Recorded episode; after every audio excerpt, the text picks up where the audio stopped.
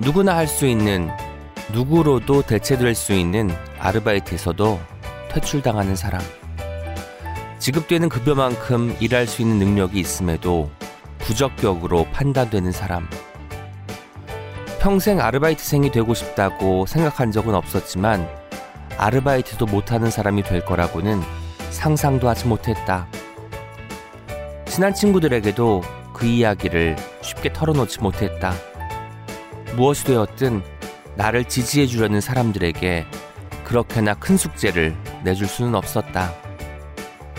그 일들을 소화해내는데 몇 계절이 필요했다. 한 번도 원한 적 없는 것에서의 거절도 그렇게나 아팠다. 안녕하세요. 오은의 옹기종기 오은입니다. 양다솔 작가님의 산문집 가난해지지 않는 마음에서 한 대목을 읽어드렸습니다.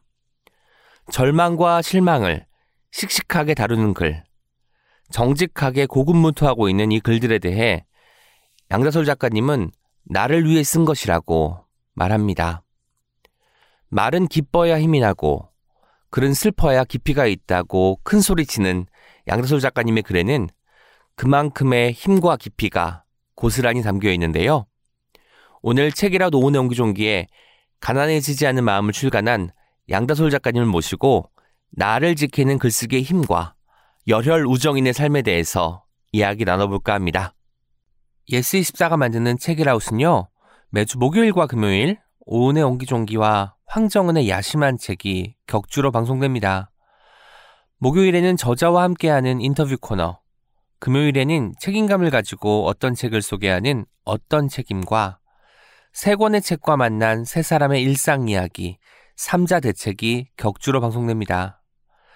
책이라웃에 소개된 도서와 저자 인터뷰는 웹진 채널 S를 통해서도 보실 수 있으니 채널 S에도 많은 관심 부탁드려요. 리뷰를 올리실 때는 해시태그 책이라웃도 잊지 말아 주시고요. 책이라웃에 광고를 하고 싶은 출판사, 영화사, 음반사 관계자분들은 채널 S 공식 메일입니다. chys 골뱅이 yes24.com으로 연락 주세요. Check it out, check it out, check it out, check it out, check it out, check it out, check it out, check. Check it out, check it out, check it out, check it out, check it out, check it out, check it out, check it out, check it out. 오늘 소개할 책은 죽음을 옆에 둔 스승과 마주 앉은 16번의 화요일. 이어령과 김지수의 라스트 인터뷰를 수록한 이어령의 마지막 수업입니다. 2019년 가을, 김지수의 인터스텔라에서 이어령 선생님의 마지막 인터뷰로 화제가 되었던 기사를 기억하시나요? 탄생의 신비로부터 죽음을 돌아보던 스승 이어령이 남긴 My life는 gift였다라는 메시지에 많은 사람들이 진심 어린 반응을 보여주었습니다. 김지수 기자는 이후 이어령 선생님과 1년에 걸친 더 깊은 대화를 시도했고 죽음은 생의 한가운데에 있다 라는 스승의 지혜를 온전히 전달하기 위해 마침내 유언이자 선물처럼 나올 만한 최종 인터뷰 이어령의 마지막 수업을 완성했습니다. 죽음 혹은 삶을 묻는 애잔한 질문에 대한 아름다운 답 스승 이어령이 전하는 마지막 이야기가 궁금한 책이라 청취자분들은 지금 바로 예스24 모바일에서 이어령의 마지막 수업을 만나보세요. 이 광고는 열림원 출판사와 함께합니다. Check it out, check it out, check it out, check it out, check it out, check it out, check it out, check. Check it out, check it out, check it out, check it out, check it out, check it out, check it out, check it out, check it out. 지금 제 옆에 다음 달부터 뭘 해서 먹고 살지 전혀 계획이 없는데 당장 밥은 엄청 잘 차려 먹는 산문집 가난해지지 않은 마음을 출간하신 양다솔 작가님 나오셨습니다. 안녕하세요. 안녕하세요. 네. 제가 이렇게 앉았는데 tension이 좀 up돼 있으니까 상대가 tension이 up돼 있으면 본인은 다운된다고 하셔서 오늘 조금 차분한 톤으로 진행을 해보고자 합니다. 그 당장 밥을 엄청 잘 차려 먹는다고 소개를 드렸는데 오늘 점심 뭐 드셨는지 여쭤봐도 될까요? 정말 공교롭게도 오늘은 먹지 못하고 왔습니다. 아, 제가 이런 일이 정말 잘 없는데요. 예. 아, 제가 항상 좀 시간에 쫓기는 편이어가지고, 네네. 그 요리 준비를 다 해놓고, 오. 이제 후라이팬 올려서 굽기만 하면 되는데, 네. 시간이 다 됐더라고요. 아, 그래서 이제 현미밥만 한 숟갈 뜨고, 음. 현미밥, 현미밥만 씹어 먹어도 되게 맛있는 거 아세요? 뭐 하여튼 그렇습니다. 네네. 뭐 드셨나요, 점심? 점심에 저는 굴이 들어간 수제비를 먹었습니다. 오, 맛있었겠네요. 국물이 먹고 싶은 날, 네, 오늘 같은 날씨에 정말 네네, 딱이었던 메뉴였고, 딱이네요. 어쨌든 책에서도 나오지만 양선수 작가님은 식사를 준비하는 시간도 꽤 긴 것 같아요. 도시락을 싸는 게 나오는데 그것도 한 4시간씩 준비하시고 네. 다음 날에 뭐 1시간 행복을 위해서 네. 근데 오늘도 이제 점심 식사 준비가 길어져서 네. 점심은 정작 현미밥 한 숟갈만 드시고. 오셨습니다. 공복일 때 방송 잘 되는 거 제가 알고 있으니까 네. 기대하도록 하겠습니다. 네, 네, 네.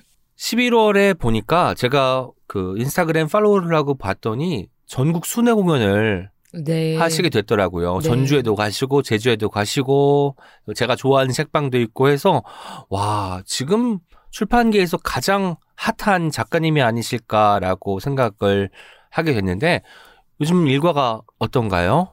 아, 북토크 많이 불러주셔서 너무 감사한데, 부산이랑 대전이 없습니다. 네, 보고 계신 분들, 그, 꼭 불러주시기 바라고요 경북 쪽으로 구하고 있습니다. 꼭 연락 주시고요.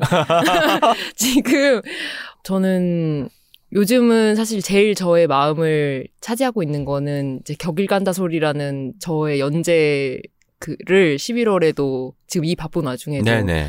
하기로 마음을 먹고 하고 있는데 그게 사실 제 마음의 가장 부담과 음. 어 그런 에너지를 차지하고 있는 거고요. 사실 글 쓰는 것보다 다른 건 다 더 쉽더라고요. 그래서 그 상대적으로 이제 연재가 무겁다 보니 음. 북토크는 오히려 환기처럼 느껴지고 아, 살다 보면은 이상한 게 오히려 이상한 사람들 옆에 좋은 사람들이 많아요. 이상한 사람 옆에 이상한 사람을 좋아하는 사람들은 대부분 좋은 사람이더라고요. 그래서 아, 제 책을 좋아하시는 분들이 다 좋은 분들이더라고요. 그래가지고 북토크에 가면 오히려 제가 막 뭐라고 해야 될까 힘을 더 많이 받고 오는 오. 듯한 느낌이 항상 더 많이 들고 아 내가 어떤 식으로 해야 이제 독자분들과 더 내 마음도 편하고 그분들도 날 편하게 만날 수 있을까 이런 음. 태도들을 요즘 찾아가고 있는데 제가 상당히 까불이더라고요. 그래서 그날 얼마나 까불었냐에 따라서 피곤도가 달라져요. 아, 그래서 그날 많이 까불었으면 아무리 말을 많이 했어도 까분 만큼 안 힘들고 오히려 네 오. 헛소리 많이 할수록 이제 안 힘들고 음. 그 진지할수록 굉장히 피곤해지는 그런 경향이 있더라고요. 그래서 이제 많이 까분 북토크에서는 이제 즐겁고 음. 이제 많이 못 까분 북토크에는 피곤하고 그래서 뭐 그런 것들을 이제 깨달아가면서 네. 요즘 지내고 있습니다. 그 11월 8일부터 시작한 겨울간 다솔 연재모집 광고 문구에 이렇게 쓰셨습니다. 가난해지지 않는 마음을 낸 작가가 급속도로 가난해져. 왜 그렇게 된 거죠? 아, 사실 뭐 책을 낸다고 해서 가난해지지 않진 않잖아요. 맞아요. 그건 너무나 명확한 사실인데 음. 근데 겉으로 봤을 때는 뭔가 잘 되고 있으니까 이 사람이 뭔가를 많이 하니까 음. 당장 뭔가 바뀔 것 같지만 사실 저 제가 제일 그러니까 현실을 느꼈던 게 책을 내고 일주일 정도 기간 동안. 책 낸 직후 일주일 동안 정말 아무런 변화가 없는 거예요. 제 삶에. 아. 근데 그 이후에는 이제 뭐 여러 가지 제한이 들어와서 바빠졌지만 네. 정작 일주일 동안은 정말 아무 일이 없었거든요. 음. 그때 이제 아 망했구나라는 생각을 하면서 약간 바로 알바를 구하고 오. 바로 연재를 시작해야겠구나. 음. 그런 여러 가지 그 일주일 동안 이제 대책을 세워야 되겠다. 이거 망했으니까 약간 그런 생각을 하면서 그때 바로 알바를 구하고 이제 연재를 냈는데 지금 와 보니까 그 두 개를 안 했으면 훨씬 삶이 편했겠다는 생각이 아. 들지만 어쨌든 바빠졌으니. 당시에는 정말 이제 망했구나 그런 생각이 들었었습니다. 생활 감각이 있는 거예요. 보통은 내 책 나오면 세상 달라질 거야. 뒤집힐 거야. 그리고 지금은 알아주지 않지만 한 달만 지나봐. 이렇게 차일피일 미루다가 생활이 불가능해지는 경우도 왕왕 있는데 일주일 만에 아, 아르바이트 구해야지. 연재 다시 시작해야겠다. 라고 결심하신 건 어쨌든 평소에 루틴을 찾아서 다시 돌아가신 거니까 오히려 그 생활 속에서 또 길어 올려지는 편린들 때문에 다음 글에도 나올 수 있지 않을까 싶기도 하고요. 너무 너무 좋게 말씀해 주셨는데 사실 일단 뭐랄까 어떻게 될지 모르는 미래에 대해서 네. 너무 가만히 앉아서 기다리는 게 저한테는 되게 어려운 일이기도 하고.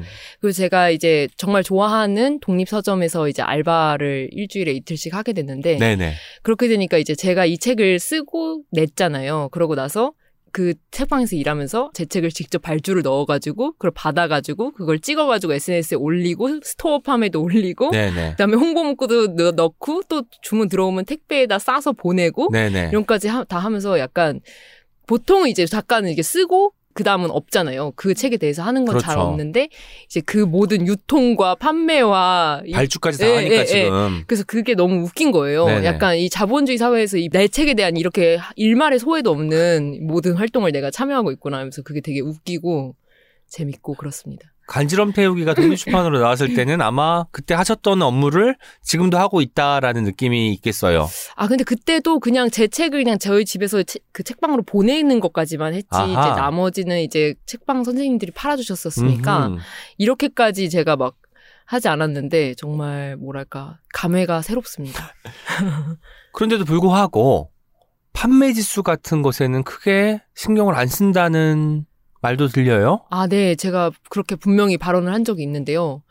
어차피 뭐 그렇게 대단한 지수일 리가 없고, 그리고 제가 본다고 그게 1이라도 높아지면 계속 보겠는데, 전혀 상관이 없고, 그리고 또 제가 사실 관심 있는 거는 도서관에서 사람들이 빌려 보냐. 아하. 그래서 제가 한번 찾아, 찾아봤어요. 요, 저희 동네 이제 도서관들에 네네. 제 책이 일단 있는지, 그리고 사람들이 대출을 했는지. 저는 사실 그런 게 더 궁금해요. 아. 그러니까 그게 사실 실질적인 관심이라고 생각이 들거든요. 아. 그래가지고 잘 팔리는 것도 물론 중요한데 저는 제 책이 막 애정으로 만들어주시고 팔려고 알려주시고 하는 그 팀 분들의 노력이 너무 아까우니까 그게 후회 없을 정도로만 팔렸으면 좋겠다는 생각은 음. 하지만 근데 사실 저 제가 원하는 거는 진짜 사람들이 이 책에 관심이 있고 이 책을 좋아하고 잘 읽어주는 건데 그랬을 때는 사실 도서관에서 많이 빌려 보시느냐가 저는 더 음. 궁금하더라고요. 그래- 저도 좋아하는 책을 도서관에서 자주 빌려 보니까 네. 그래서 봤는데 막 예약이 몇 명씩 돼 있는 거예요. 와 예약도 심지어. 예약이 네명이 돼 있는 거예요. 오. 그래가지고 솔직히 예약은 한두 명 이상 넘어가면 의미가 없거든요. 왜냐면 한 달 넘게 그치. 기다려야 되잖아요. 맞아 맞아. 그래서 근데도 걸었다는 거 아니에요. 어. 그래서 진짜 너무 감동 먹었어요. 아, 도서관 예약이 짐심인 사람이고 사실 아까 양다솔 작가님 오시기 전에 마케터분이 왔다 가셨는데 네. 아직 배고프시다고 네네네. 여러분 더 많이 가난해지지 않은 마음 사서 읽어주셔야 됩니다. 네.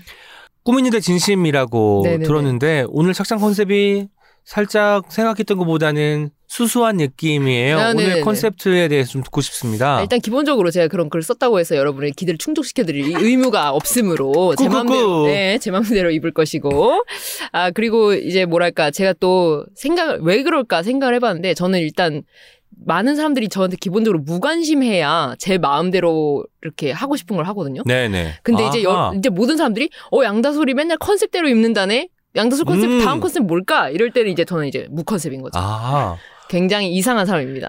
아, 그럼 오늘 우리가 너무 그 어떻게 하고 오실까 기대했던 게 이렇게 자충수가 되었군요. 아, 죄송합니다. 예. 네, 뭐 언젠가 다음번에는. 무심한 듯 한번 여- 불러보도록 할게요. 예, 그냥 모든 사람이 그냥 어 양다솔 뭐 입는 것 따윈 관심이 없어. 약간 이럴 때쯤에 이제 저는 컨셉을 들고 나타나는 그런 알겠습니다. 느낌이랄까. 죄송합니다. 예. 아닙니다. 자, 그럼 이제 양다솔 작가님 소개를 해드리도록 하겠습니다. 잘 들어주세요. 작가, 스탠드업 코미디언, 해피 비건. 어릴 적에는 위인전을 많이 읽었다. 동시에 비디오 가게집의 딸로 디즈니 만화 영화의 공주들을 친구 삼아 성장했다.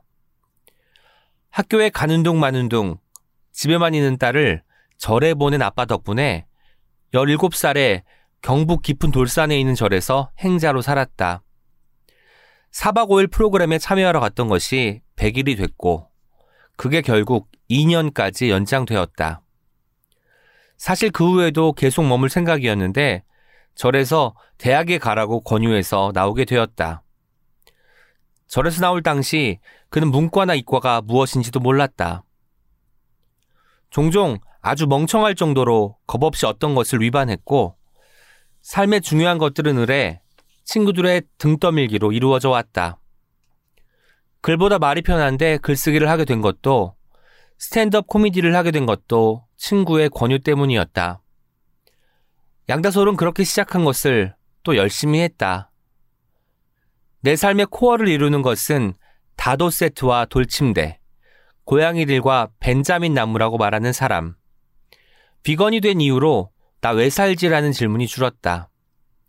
최애 유튜브는 서정아의 건강 밥상이고 둘이서 식당에 가면 메뉴를 4개 시키는 가치 있는 사람의 음식을 빼앗아 먹는 대식가다. 세상에서 가장 좋아하는 장소는 목욕탕. 꾸안꾸는 겁쟁이라고 생각하는 꾸꾸꾸 인간. 자신을 향한 칭찬의 말을 안 믿는데 칭찬을 들으면 얼른 딴 얘기를 꺼내는 사람. 관찰력과 암기력이 좋다. 표정을 숨기지 못한다. 집중하거나 긴장할 때 팔짱을 끼는 습관이 있다. 종종 자조하고 비관적인 것 치고는 다양한 시도들을 해온 용기 있는 사람이다. 여기까지입니다. 아, 진짜 제가 들어본 제 소개 중에 가장 완벽한 것 같아요. 아, 감사합니다. 진짜. 작가님을 대신해서 제가 감사하다는 말씀 드릴게요. 네. 위인전을 많이 읽은 어린 시절. 그런데 또 디즈니 만화 영화의 공주들과 친구였어요. 뭔가 묘한 대비가 있는 것 같아요. 그러고 보니까 그렇네요. 뭔가 위인전은 내가 어떤 역경을 해치고 목표를 향해 나아가서 무언가를 달성한 사람들의 이야기인데 디즈니 만화 영화에 등장하는 공주는 어떤 또 전형적인 어떤 상이랄 게 있잖아요. 음, 아, 근데 저는 오히려 두 개가 되게 비슷하다고 느껴졌는데. 아, 그래요? 공주도, 와- 공주로 태어난 느낌이 드는 모든 이야기잖아요. 네. 태어났을 때부터 난 공주였고 공주로 끝나는. 음. 근데 위인전도 사실 보면은 그 초등학교 때 읽히게 하는 그 위인전들은 역경을 어떻게 거쳤는지는 다 생략하거든요. 뭘 달성했는지만. 네, 그냥 그 사람이 어- 얼마나 힘든 곳에서 얼마나 잘 했는지만 어. 써 있어요. 낙차만 써 있고 왜 음. 어떻게 그랬는지는 안 써 있어서 결과적으로 제 입장에서 봤을 땐 아 저 사람 저렇게 태어났구나라고 아. 보여지고 위인은 위인으로 태어난 것이고 공주는 공주대로 태어난 것이고 음. 그러니까 그냥 그냥 둘 다 아주 잘 태어난 이야기들인 거죠. 그냥 아. 한마디로 제가 보기에는. 잘 태어난 사람들. 네, 근데 제가 위인전을 좋아해서 읽었다기보다는 책을 정말 안 읽는 어린이였는데 초등학교 때 바- 여름 방학 숙제나 겨울 방학 숙제에서 위인전을 안 읽으면 학교에 갈 수가 없었어요. 독후감을 써야 됐나? 보다? 네네네네. 독후감을 썼어야 됐기 때문에. 그래서 그냥 사실 읽은 것이긴 음. 했습니다만. 근데 제 입장에서는 둘이 굉장히 그냥 비슷해 보였습니다. 그렇군요. 네. 17살에 돌산에 있는 절에서 행자. 처음에는 4박 5일 프로그램인데 2년이 됐어요. 뭔가 참가해서 결심이 되고 그리고 결국은 그 절에 스며든 삶이 된 것 같은데 이런 어떤 마음의 바뀜이 어떻게 이루어졌는지가 듣고 싶었습니다. 저는 10대 때 당시에 뭐라고 해야 될까. 가장 인생에 거침이 없었던 것 같은데요. 음. 삶에 굉장히 어딜 가서나 항상 삶이 너무나 힘들었었기 때문에 네. 음, 뭐랄까.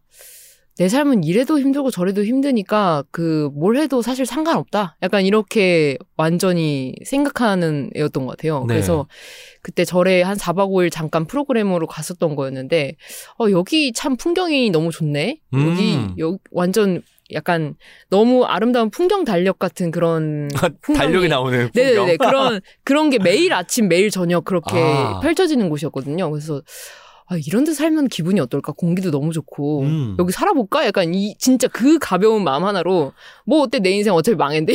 이러면서 그냥 거기에 바로 들어가 버리는. 진짜 그것 때문에. 그래서, 근데 그렇게 시작을 했는데, 제가 너무 뭐라고 해야 될까. 거기가 사실 절이라는 게 다른 게 아니라 정말 본격적인 공동체 살이거든요. 네네. 사람들하고 부대껴 살아야 돼요. 음. 약간 보통 사람 같으면 그런 경험을 거의 하지 않겠죠. 약간 감옥이나 수용소급으로 네네. 약간 서로를 부대껴 살아야 되는데. 단체 생활이니까. 그쵸, 그쵸. 근데 이제 그걸 하면서 제가 얼마나 이제 사람들과 지내는데 서투른 사람인지, 음. 그리고 그걸 그것을 어 나아가서 나와 관계하는 것에서 얼마나 서투른 사람인지가 많은 것들이 되게 목욕탕처럼 되게 모든 사람들이 드러나는 공간이기도 네네. 하거든요. 절이라는 데가 그걸 피할 수 없게 만드는 게 거기에 핵심이거든요. 그래서 제가 그런 부분에서 어 너무 많이 거기에 남아서 해야 될 게 많은 사람이더라고요. 음. 그러다 보니까 이제 저는 사실 뭐 여기 계속 있어도 그만 나가도 그만인데 어차피 어디나 저기 똑같으니까. 네. 근데 계속 사람들이 너는 나가면 안 될 것 같다. 그 꼬라지로 나가서 네가 뭘 하겠냐. 약간 오. 이런 얘기를 많이 하셔가지고 아 그렇습니까? 알겠습니다. 이러면서 그냥 계속 있었던 것 같아요. 아니 보통 17살의 나이면 나가서 자유를 즐기고 싶고 막 이럴 것 같은데 거기서 2년을 뭐 기꺼이 그리고 더 있으려면 더 있을 수 있을 만큼 좋아했다는 게 굉장히 신기했거든요. 사실 저는 그렇게 막 바깥의 자유가 그렇게 즐겁지도 않았고 음흠. 저는 사실 이제 중학교 때부터 되게 자유롭게 지내긴 했어요. 하고 싶은 것들을 하면서. 네네. 근데 늘 괴로웠거든요. 그래서 오히려 사실 사람들 사이에 있는 것도 참 좋았고 뭔가 음. 그 행자분들도 다 나이대가 다를 것 같은데 어때요? 다 저보다 나이가 많으시고 60대까지 굉장히 음. 아하. 다양하셔서 그래서 제가 약간 나이 관계에 있어서 나이를 굉장히 신경을 안 쓰는 편이기도 하고 네네. 그냥 다이다이를 뜨고요. 아하. 몇 살이든지 간에. 다이다이 나왔습니다. 네네네. 친, 친구가 되면 이제 네네. 다이다이를 뜨고 그 뭐 저보다 나이가 어리신 분들도 물론. 마찬가지고 그리고 되게 나이가 많으신 분들하고도 친구가 되게 잘 되고 친구가 많은 편입니다. 네, 그렇군요. 네. 제가 책의 초입에 등장하는 스탠드업 코미디 어떤 뭐 모임이 생기고 갔던 어떤 에피소드가 네. 나오잖아요. 친구의 권유 때문에 갔다가 보통은 그냥 이제 저희 저도 하러 왔어요 하다가 그럼 우리 여기서 스탠드업 코미디 해야 되는 거 아니에요? 모임을 했는데 네네. 그리고 주도를 해서 이제 사람들에게 이제 시간을 주고 각자 한 10분 정도씩 이야기를 하는 그 에피소드가 나오잖아요. 네네. 저는 신기했어요. 아니, 10분 동안 스탠드업 코미디라는 거, 코미디라는 건 어쨌든 사람들에게 웃음을 주는 장르일 텐데, 다솔 작가님은 어떤 소재를 가지고 보통 올라가는 걸까? 시사적인 것일까? 아니면 젠더 이슈를 가지고 올라가는 것일까? 아니면 그냥 사람들이 일상적으로 수행하는 여러 가지 일에 빈틈을 찾아내서 그것에 대한 이야기를 하는 것일까 궁금했어요. 아, 저는 스탠드업 코미디가 에세이를, 그러니까 자기 이야기를 수필로 쓰는 분인데 음. 또 말도 잘하신다면 꼭 한번 도전해 보면 좋을 일이라고 생각을 하는데요. 네. 에세이도 사실은 그냥 종이와 펜, 사람 이렇게 된 거잖아요. 그렇죠. 그리고 어 스탠드업 코미디도 무대, 마이크, 사람이거든요. 아하. 근데 이제 뭐라고 해야 될까? 꽁트나 연극과 코미디 극본과 다른 것이 본인 이야기로 어떤 걸 풀어나가야 되고 음, 본인으로부터 출발해서 얘기를 해야 된다는 거라서 네. 사실 에세이를 잘 쓰신다면 그걸 말로 옮길 수 있다면 사실 그게 스탠드업 코미디가 될 확률이 높거든요. 물론 콤- 농담의 구조라는 것이 물론 있고 그것이 에세이와의 맥락이 다를 수는 있지만 저희가 그때 처음에 시작했던 그때 당시에 제가 이제 가가지고 맨 마지막에 늦게 거만하게 등장해서 본인이 음. 이 모임의 주인도 주최자도 아닌데 사람들한테 이대로 갈 거면 한심한 이 모임 왜 하냐 음. 당장 일어나서 네 얘기 아무거나 해봐라 음. 그러니까 여기서 우리가 이 모임을 한게 누가 스탠드 코미디 쇼를 잘했냐, 어떤 코미디언이 재밌냐를 얘기하는 거라면 사실 우리가 그거는 그냥 스탠드 코미디에 대해서 배우고 그냥 공유하는 거지 우리가 그걸 하는 건 그렇죠. 아니잖아요. 단독방에서 할 수 있는 말인데. 그죠, 그죠. 그래서 그런 거면 의미가 없으므로 음. 그러니까 무엇이 되었든지 간에 네 얘기 중에 재밌는 게 뭔지 왜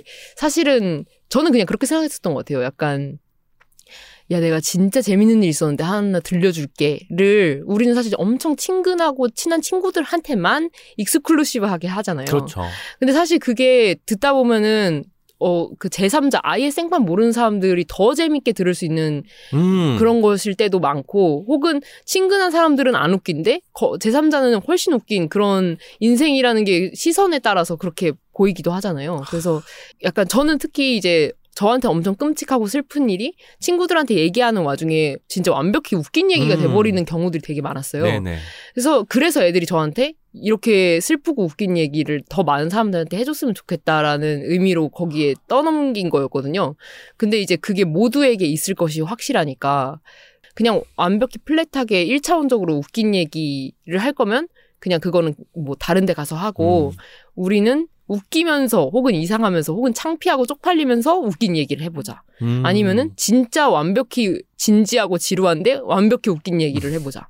약간 그렇게 좀 최소 두 가지 정도의 감정이 들어간 이야기를 아, 했으면 좋겠다고 생각하는데 그게 보통 이제 본인의 인생에서 되게 찐덕찐덕하고 진짜 인생의 경험 있잖아요. 어디 가서 네네. 쉽게 얘기할 자리를 찾지도 못하는 음. 그런 경험일 때 되게 제일 웃긴 것 같아요. 그래서 저는 보통 그때 처음에 갔을 때는 저는 약간 제가 얼마나 열심히 그 데이트를 하려고 하는데 그 정말 나오시는 분들마다 너무 웃, 웃긴 분들이어서 계속해서 얼마나 시행착오를 겪는지 막 그런 음. 거를 약간 웃기게 얘기를 했었었는데 막심이라는 남자를 뭐 틴더로 만났는데 후에 막심이었다 뭐 약간 이런 식으로 그쵸, 하면서 그쵸. 무슨 뭐 그런 식으로 농담을 했는데 보통 때는 저 이제 저는 뭐 쇼를 할 때는 뭐 제가 여기에도 적었던 내가 때린 할아버지들이라는 네네네. 글이 그 있죠. 인, 천에서쭉 살면서 이제 음. 많은 그 이- 이상한 남자분들을 네. 만나면서 제가 이상한 사람이 되어가는 그거를 그 대본 대본으로 코미디로 바꿔서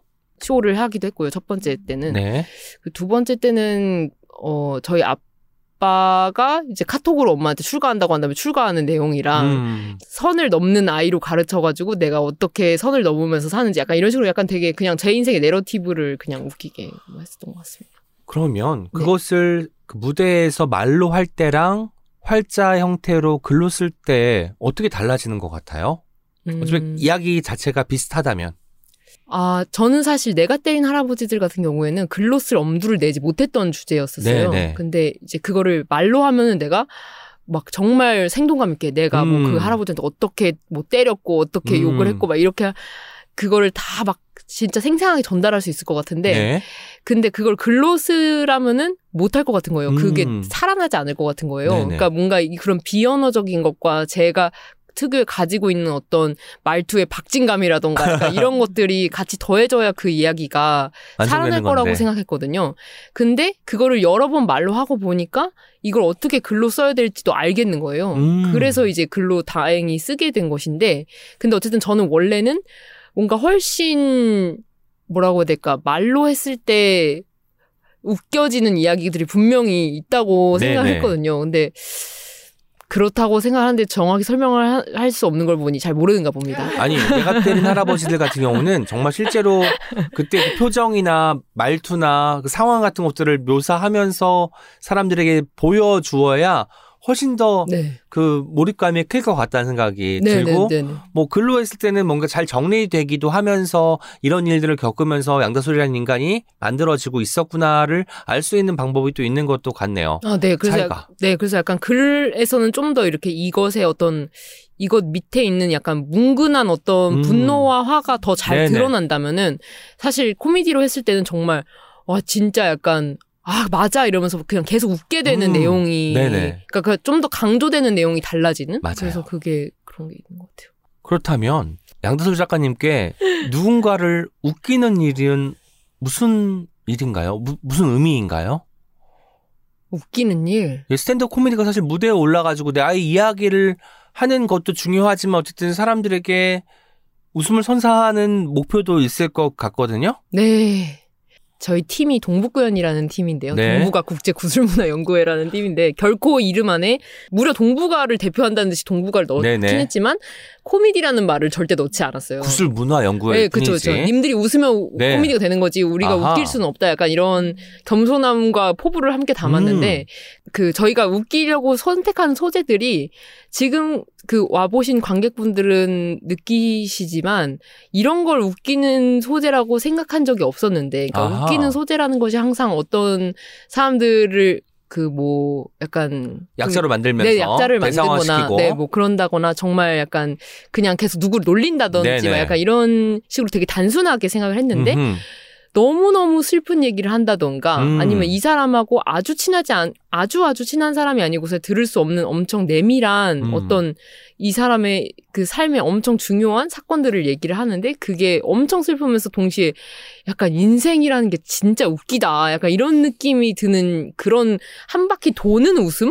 그러니까 음. 바로 일, 일직선으로 웃음으로 가는 게 아니라 와 진짜 삶이라는 게 똑같구나 저 사람도 진짜 나 같아도 저 상황에 저렇게 했겠다. 약간 이런 류의 되게 뭐랄까 한 바퀴 도는 웃음이어가지고 뭔가 저희 얘기를 듣고 웃으시는 분들은 그냥 기본적으로 너무나 좋으신 분들인 것 같고 그리고 저희가 그러면서 동, 그냥 거, 그 모든 다 같이 웃음의 과정에서 약간 아 우리가 모두 그냥 비슷한 삶을 다 살고 있구나. 어. 모두가 비슷한 걸 느끼고 있구나. 인생이라는 게 참 내가 말하기 전까지는 그냥 슬픈 것만 있었는데 네네. 말하고 다 같이 웃고 나니까 그냥 되게 인생이라는 게 모두 그렇구나. 약간 네네. 이런 저, 저희는 그런 느낌을 지향하는 것 같기는 음. 합니다. 실제로 다솔 작가님의 가난해지지 않은 마음을 읽고 제가 느낀 것 중에 하나가 슬픔과 웃음이 그다지 멀리 있지 않다는 것이었어요. 네네. 그래서 슬플 때는 원래 울음을 터뜨리거나 눈물을 흘려야 되는데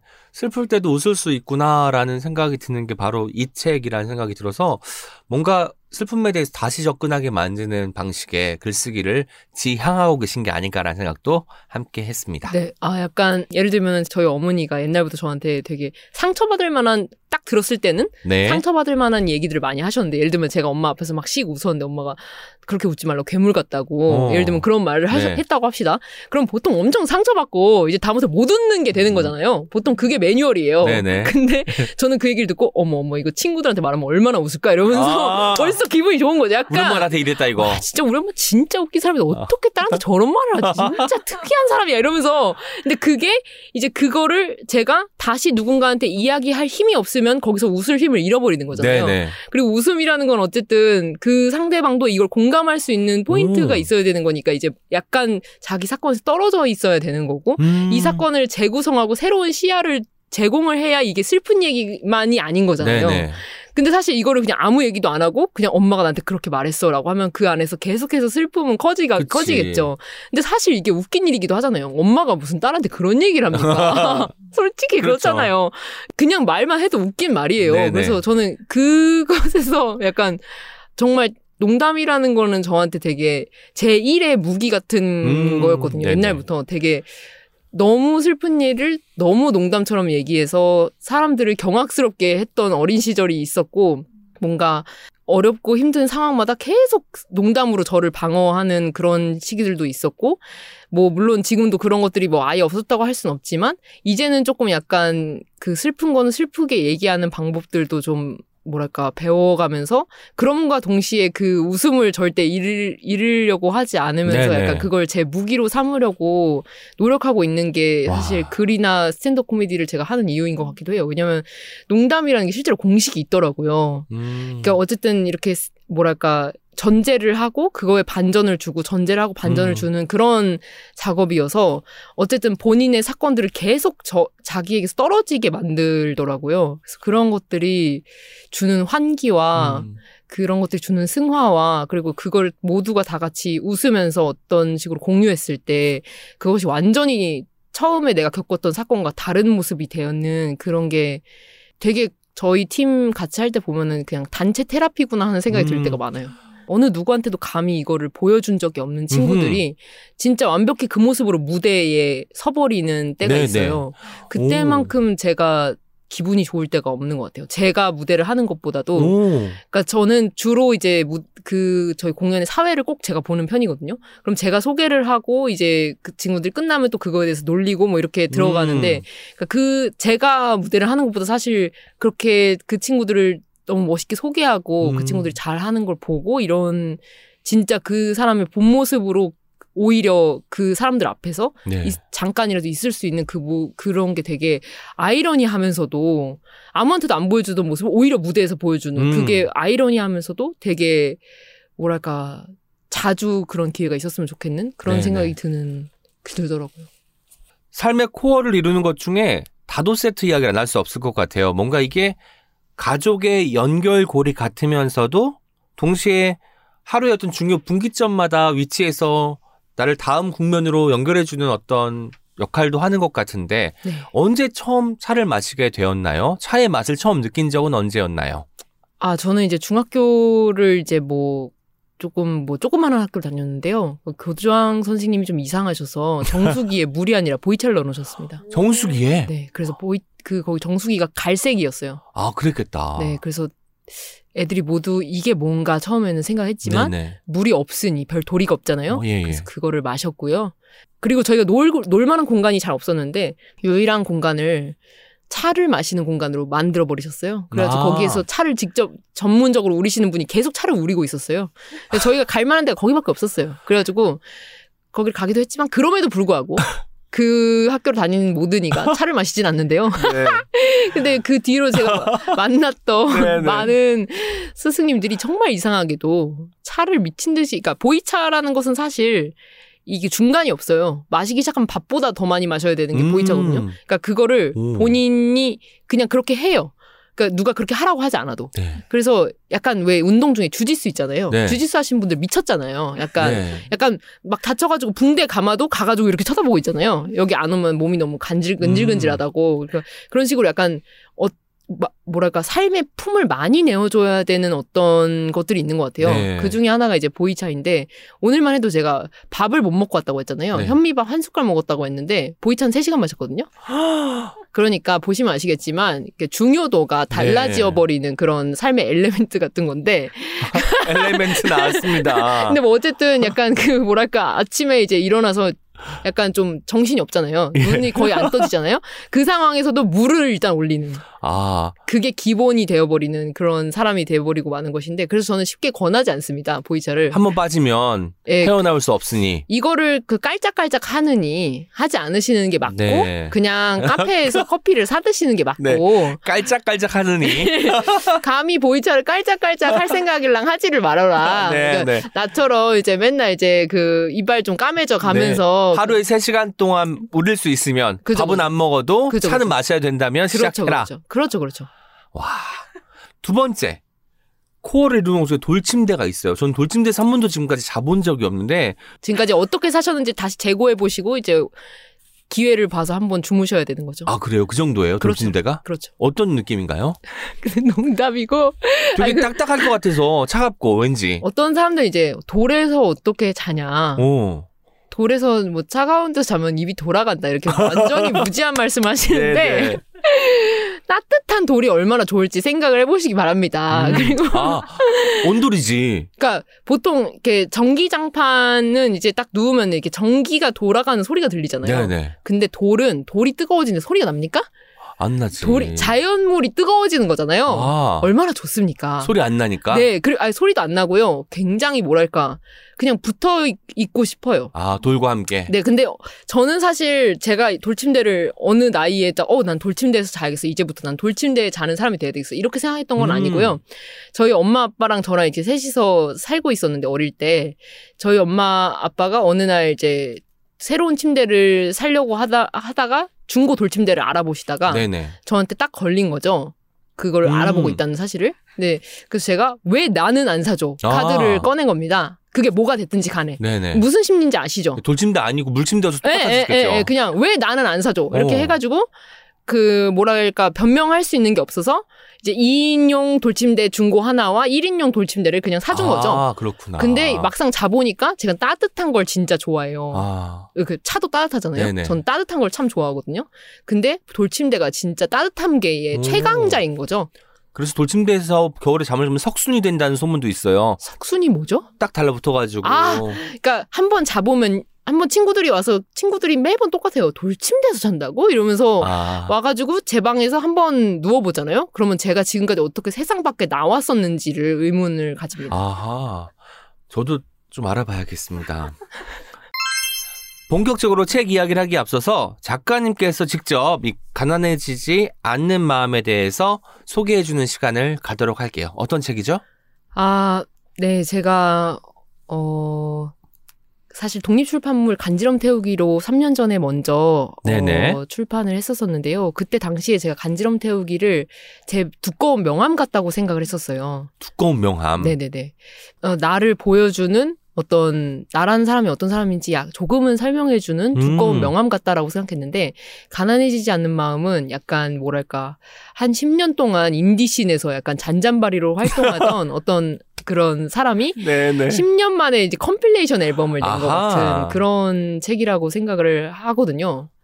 그래서 그 명함에 이제 금박 같은 게 이제 돼 있고 뭔가 음. 네네. 좀 이제 구색을 갖추어서 뭔가 네네네. 더 두껍게 나온 네네네네. 것도 사실이잖아요. 네네네. 그래서 이제 뭐랄까 이거를 아시는 분들은 이제 글 안에서 화자가 막 화가 나 있다가 어떨 때는 네네. 엄청 차분해 있다가 어떨 때는 막 엄청 신나 있다가 되게 낙차가 있어요 글마다에 그러니까 그런 것들이 사실 시간차를 무시할 수 없는 것이고 또 이제 같은 이야기를 어 어떤 땐 이렇게 얘기하고 어떤 땐 저렇게 얘기하고 되게 온도차가 있어요 그러니까 네. 그런 것들이 사실은 10년간의 어떤 세월 동안 제가 뭐랄까 달라지는 어떤 마음들이나 말하는 방식이나 이런 것들이 담겨져 있는 게 또 재미 요소이기도 하고 음흠. 처음부터 책을 생각하고 하나하나를 이렇게 썼다기보다는 진짜 그 오랜 시간 동안 제가 너무나 쓰고 싶을 때에 하나하나씩 길어 올렸던 이야기들이 네네. 이렇게 엮인 엮이게 된 것이기 때문에 저한테는 굉장히 기다려왔던 어떤 첫 걸음인 것 같습니다. 그 간지럼 태우기 이야기를 안 할 수가 없을 것 같아요. 사실 독립출판계 전설 이전 10세 이상을 찍었다고 들었는데 거기에 수록된 글들도 여기에 조금 들어가 있기도 하고 가난해지 않은 마음을 제가 읽고 나서 저는 두 가지 재미를 다 느낀 느낌이었고요. 무슨 말씀이냐 하면 재미에는 뜻이 세 가지가 있는데 1번 뜻은 말 그대로 즐거운 기분, 느낌, 어, 재미있어 할 때 그 재미가 있는 거고 두 번째 뜻이 이겁니다. 우리가 누군가에게 안부 물을 때 형편을 의미하면서 쓰이는 재미 표현이 있어요. 요즘 재미는 좀 어때? 아, 그 가게나 뭐 이런 데 가서 많이들 물어보잖아요. 장사가 잘 되냐는 식의 비틀어서 하는 표현인데 그 재미 그러니까 즐거움도 있으면서 이 사람의 안부를 궁금하게 만드는 책이 가난해지지 않은 마음이 아닐까라는 생각을 해봤습니다. 재미가 세 가지 의미가 있다고 하시잖아요. 세 번째 거는 패스하겠습니다. 아, 네, 궁- 세 번째 재미까지는 거 기까지는 책까 다음, 다음 책에 책에 기대 한번 해볼게요. 다음 책에서 세 가지 다 잡아 예, 다- 세 가지가 뭔지 모르겠지만 네. 네, 잡아보도록 하겠습니다. 재미의 세 번째 뜻까지 잡으시려면 좀 애쓰셔야 될 겁니다. 알겠습니다. 네, 그 바이블을 비롯한 많은 글들. 바이브 같은 경우는 또 이렇게 끝나잖아요. 드릴 말씀이 있습니다. 네네네. 뭔가 이 다음 이야기 너무 궁금하게 이렇게 끝나 버려가지고 이제 네네네. 안타깝기도 했는데, 네. 근데 어쨌든 그런 모든 글들이 결국에는 나를 지켜내기 위한 글쓰기처럼 와 닿았어요. 또 간지럼 태우기 작가의 말에도 언제나 저를 위한 저의 삶을 위한 글이었다는 생각입니다 라고 하시기도 했습니다. 저는 이런 게 궁금하더라고요. 아까 자기소개 하시면서도 말씀드렸지만 글이 되는 순간은 양다솔에게 어떤 순간일지 우리가 어떤 순간을 보고 아 이 순간 참 아름답다 사진을 담아놓기도 하고 뭐 기억해두기도 하는데 이게 글이 되려면 어떤 하나의 또 그 여과지를 거쳐야 될 것 같거든요. 어떤 순간이 글이 되는지에 대한 이야기를 듣고 싶었습니다. 네. 아, 저는 한마디로 할 수 없는 순간에 대해서 쓰는 걸 되게 좋아하는데요. 아 뭔가 이- 멋있다. 나 써먹어도 돼요? 뭘 써먹으신다는 거죠? 어떤 게 시가 되죠? 한마디로 할 수 없는 게 시가 되는 것 같아요. 아, 아, 아, 알겠습니다. 그래서 아니 쓰지 않겠습니다. 네, 네, 이미. 양다솔 작가님 쓰셨는데. 쓰십시오. 아, 이게 별것도 아닌 이야기라서 너무 별거예요. 아, 그래요? 네, 네네. 알겠습니다. 그 약간 어, 나뭐 그 어떤 사건이 있었을 때 어, 그게 너무 재밌었어. 너무 기뻤어. 뭐 슬펐어. 이렇게 음. 한마디로 할 수 있으면 저는 말로 하는 것 같아요. 그냥 어 그나 그게 어떻게 재밌었냐면 이러면서 막 얘기를 하는 것 같은데 그게 뭐 예를 들면 재미가 한 98% 있었는데 네. 2% 정도는 완벽히 슬펐어요. 아. 그랬을 때 이걸 말로 하기가 되게 어려워요. 이게 부, 2%가 무시할 수 없이 무조건 슬펐어요. 네네. 그랬을 때 대부분의 말, 말에서는 그냥 재밌었다라만 비추고 지나가거든요. 근데 뭔가 엄청나게 추하고 끔찍한 상황이었는데 2%가 너무 아름다웠어요. 음. 그러면 저는 그2% 때문에 그 상황이 그 상황을 사랑하게 되는 것 같아요. 아. 그래가지고 약간 그 근데 이거를 말 나 외에는 이걸 겪은 나 외에는 아무에게도 이걸 설명할 수 없다고 느낄 때 이- 이거를 글로 한번 써보고 음. 싶다고 느끼게 되는 것 같아요. 슬픈데 슬픔만 있는 것이 아니라 다른 감정이 있을 때 네. 화가 나는데 약간의 우스운 구석이 있는 순간 그러니까 뭔가 중첩된 감정이 묘하게 있을 때 그런 순간들이 글로 많이 만들어진다는 거로군요. 네. 아 그런 그렇군요. 것 같습니다. 멋집니다. 이책 제목이 가난해지지 않는 마음이라 처음에 이 책을 받아들고 저는 가난 극복서사인 줄 알았어요. 음. 뭔가 가난한 상황에서 이제 이 가난을 어떻게든 해결하기 위해서 뭐 여러 가지 일들을 하고 그러다가 작게 작게 행복감을 느끼는 소확행의 이야기일 줄 알았는데 완전히 반대더라고요. 소확행 네. 따위는 관심 없고 나는 큰건 잡아야 돼. 이런 느낌의 어떤 포부가 느껴지는 글이어서 참 멋지기다 했는데 가난한 마음을 달래기 위한 이야기가 아니라 어쩌면 난 앞으로도 내 마음이 가난해지는 일은 없을 거야라는 선언처럼 느꼈거든요. 음, 네. 그래서 양솔 작가님에게 그 가난한 마음은 어떤 마음이고 가난해지지 않기 위해서 하는 어떤 일이 있으면 좀 이야기를 듣고 싶었어요. 음, 가난해지지 않는 마음이라는 제목을 제가 정말 좋아해요. 어, 사실 뭐, 비트코인으로 크게 잃으신 분들이나 네네. 아니면 부자가 되고 싶으신 분들이 그냥 생각 없이 또 집으셨으면 좋겠다. 생각도 하면서 노림수로 이렇게 노림수. 뭐 하기도 했는데, 아, 제가 아까도 계속 말씀드렸다시피 10년 동안 썼던 다양한 글들을 담았는데, 정말 이야기가 사실 어떻게 보면은, 어, 주제도 너무 다양하고, 그때그때 제가 하고 싶은 얘기들을 했기 때문에, 한, 한 가지 주제로 이제 단행본으로 엮는다는 게 되게 음. 어렵다고 느껴졌었거든요. 네. 근데 이제 도대체 이, 이 많은 글들의 어떤 공통점이라는 게 뭐가 있을까? 음. 라는 생각을 계속 이 책을 만들면서 열심히 했었었는데 저희 어머니가 힌트를 주신 제목이거든요. 저희 어머니가 저한테 아- 좋은 말씀을 거의 안 하시는 칭찬은 묵음으로 하시는 분이거든요. 네네. 근데 이제 어 저한테는 보통 이제 아쉬운 점이나 보완되었으면 하는 점을 목소리 크게 내서 너때 말씀- 괴물 같아 이런 거. 네네네네 뭐 그런다든지 아니면 뭐뭐 너는 말이 말투가 왜 그러니 뭐 이런 말을 한다든가 뭐 그렇게 하시는데 저희 어- 어머니가 제가 올해에 거의 일을 하지 않고 백수처럼 쉬었거든요. 네. 근데 보통 이제 어머니들은 이제 어, 너 어떡하려고 그러니 음. 뭐 대책이라도 세워야 되지 않니 너 뭐. 앞으로 뭐 할 거니 이렇게 하는데 저희 어머니가 정말 의외로 아무 말도 안 하고 저를 기다려 주시는 거예요. 와. 그래가지고 뭐 기다린다는 말도 웃기긴 한데 하여튼 기다려 주시는 거예요. 네네. 그래가지고 제가 엄마 갑자기 왜 그래? 이렇게 물어봤거든요. 그랬더니 엄마가 어 너가 사는 모습을 보면은 음. 그네 마음이 가난해 보이지 않아서 참 걱정이 되지 않는다고 그렇게 말씀을 해주셔가지고 저는 정말 그게 너무 의외의 대, 대답이었고 너무나 핵심을 찔렀다고 생각을 음. 했거든요. 그래서 내가 어떤 상황에서 어떤 이야기를 할 때도 늘 그런 마음으로 이 이야기들을 썼구나.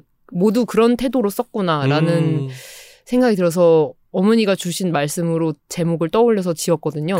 그래서 이제 마지막에 어머니한테 헌사를 한 거기도 한데 제가 글을 쓰는 게 뭐 저를 위해서 썼다. 제가 제일 제 글을 좋아한다. 이런 얘기를 주로 자주 하는데 저한테 이제 감당하기 힘들었던 어떤 감정이나 사건이나 그런 것들을 글로 적으면서 제가 뭐라고 해야 될까.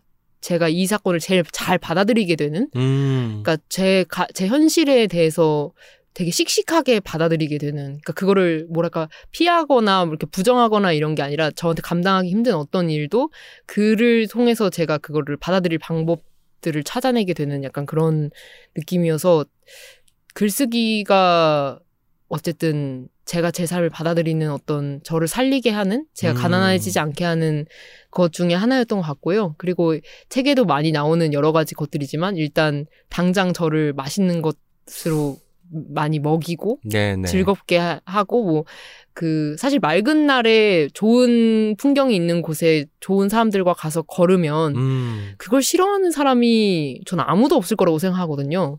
그리고 깨끗한 집에서 이제 쾌적하게 씻 깨끗하게 씻고 쾌적하게 네네. 잠에 드는 걸 싫어하는 사람 아무도 없고 돌진배 위에서. 네네네네. 그러니까 그런 그런 모두가 아는 어떤 자기를 위한 어떤 자기가 모두가 행복할 수 있는 어떤 그런 상황을 저에게 자주 자주 만들어주고 음. 그렇게 약간 어떻게 보면 스스로를 융숭하게 대접하는 그런 그런 게 사실 돈이 없고 여유가 없는 사람은 그런 걸 할 때가 아니라 막 뭐 다른 걸 더 해서 뭐 어떻게든 돈을 더 많이 벌고 뭐 네네. 약간 이렇게 자기 형편을 나아지게 하는 그쪽에 시간을 쓰게 하지 뭔가 이런 이런 거를 할 수 있는 여유가 없다라고 말하는데 음. 저는 사실 이런 것들이 늘 더 지금 당장 이렇게 되지 않으면 저는 되게 살고 싶지 않아질 것 같은 거예요. 음. 그래서 그런 것들을 많이 하는 것 같아요. 다도도 마찬가지고 뭐 요리도 마찬가지고 네. 그냥 그런 하루하루의 제가 원하는 그런 최선을 다하지 않으면 진짜로 더 살아갈 힘을 어디서 받아야 될지 모르겠는 약간 그런 그런 것 같습니다. 다솔 작가님이 독특한 게 그 뭐 지금 당장의 어떤 삶, 내 눈앞에 있는 것을 선취하고 이것을 잘 즐기는 삶을 사는 것은 그 지세대라고 하죠. 네. 지금 지세대의 어떤 그 지향점하고도 유사한데 한 가지 차이점은 소확행이 아니라 소확행 따위는 관심이 없는 건 좀 다른 것 같아요. 근데 어쨌든 일상에서 내가 정말 지금 필요로 하는 것을 최선을 다해서 얻으려고 애쓰는 것이 소확행일 수도 있는데 왜 소확행은 좀 멀리하게 되셨는지도 듣고 싶거든요. 왜냐면 이게 지금 다른 전 세대 구분을 그렇게 좋아하진 않지만 분들하고의 차별화 지점 같아서 여쭤보고 싶었어요. 음, 저 근데 소확행이 잘 뭔지 잘 사실 잘 모르겠긴 해요. 제가 이 집을 고를 때도 그 부동산 선생님들한테 되게 특이한 젊은이다라는 얘기를 많이 들으면서 네네. 골랐는데 일단 저는 오래된 엄청 오래된 집이고 그걸 전세로 구했고 차를 마시기 너무 적절해 보여서 차를. 구했거든요. 네, 저는 차 마시는 거를 위주로 집을 네네. 고르기 때문에 아시겠죠? 차는 그렇게 가볍게 접근할 문제가 아닙니다. 소확행이 소가 아니라고요, 네네네. 차가. 그러니까, 네, 그리고 저는 막 1인 가구인데 뭐 가구를 사는 거나 살림을 드리는 걸 보면은 마치 이대로 평생 혼자 살 것 같이 아. 모든 것을 펄머넌트한 걸로 구하거든요. 아, 영구적인 것으로. 네네네네네. 그러니까 하여튼 약간 그런 걸 보면은 되게 어떤 거를 대충 하는 법이 없고 네네. 모든 것을 과하다시피 할 정도로 진지하게 하는 오. 그게 소확행이랑 약간 소확행이 약간 가성비를 중요하게 하잖아요. 네네. 약간 좀 제가 느끼기에는 그래서 뭔가 음.